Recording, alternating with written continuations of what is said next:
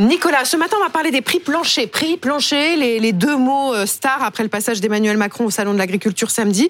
Est-ce que ces prix planchers, c'est la réponse aux problèmes de revenus que, vivent, que vivent de nombreux paysans français? Bah, Intuitivement, un prix minimum garanti pour garantir un revenu, bah, bon sang, mais c'est bien sûr. Pourquoi on l'a pas fait plus tôt? Pourquoi on le fait pas partout d'ailleurs?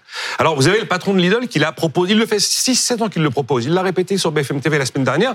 Lui, il dit qu'il a mis en place des contrats avec 5000 éleveurs et que ça fonctionne des contrats avec 5000 éleveurs. Dans son cas, il dit que ça fonctionne.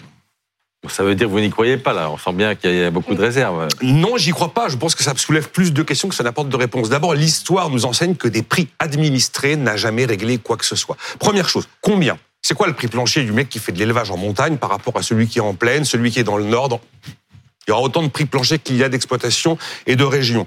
Ensuite, prix plancher, allez, au bout de six mois, c'est le prix plafond. C'est le prix max et en fait, c'est un appauvrissement généralisé pour tout le monde. Ça va plus être un prix plancher, ça va être un prix de référence, et mm. ça va être une sorte de prix plafond qu'on ne dépassera plus. Voilà. Ensuite, euh, poison de l'exportation. Je rappelle que l'agriculture, c'est la troisième filière exportatrice de France avec 10 milliards d'excédents. Vous avez les cours mondiaux qui baissent, un prix plancher, allez, tapis rouge pour les importations moins chères.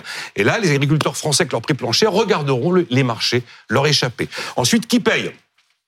On l'a dit la semaine dernière, hein, c'est un choix. En tout cas, c'est une perte de pouvoir d'achat pour le consommateur. Il n'y a pas de problème. Et enfin, à qui le tour?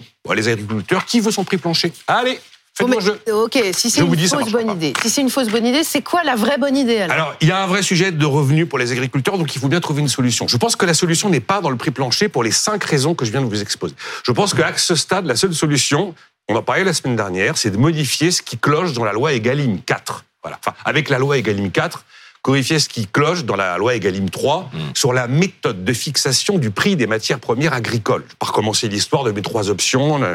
Et puis ensuite, eh bien, il faut évidemment introduire dans la fixation du prix des matières premières agricoles ce qui n'existe pas aujourd'hui, c'est-à-dire les coûts de production. Et là, peut-être, si la loi est respectée, peut-être qu'on aura enfin quelque chose qui permettra de préserver le prix, les revenus des agriculteurs et faire en sorte qu'ils ne vendent pas à perte. D'ailleurs, je remarque une chose, c'est que les, les domostars du, du, salon, du, salon hier, ça n'a pas rencontré euh, l'unanimité mm. des organisations agricoles. Vous avez la coopération rurale qui dit euh, ben c'est bien, ça va favoriser les importations. La coordination. Non, non, la coopération rurale. Ah, c'est une autre. Coopération, coopération rurale. Désolé qui dit bah, c'est très bien, ça va faciliter les importations des pays moins chers. C'est absolument certain. Vous avez la FNSEA qui dit bah, c'est bien, le prix plancher, ça va être une sorte de SMIC agricole et on n'en sortira plus. Et quand je vous dis que ça va être un prix plafond finalement.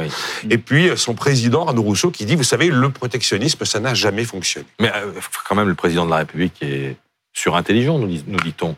Pourquoi fait-il non mais pourquoi fait-il cette proposition alors qu'effectivement elle est démontée par, elle est démontée par ce que je dis là mais c'est toujours pareil. Il y a toujours ce qui se voit l'évidence l'intuition de la super bonne idée.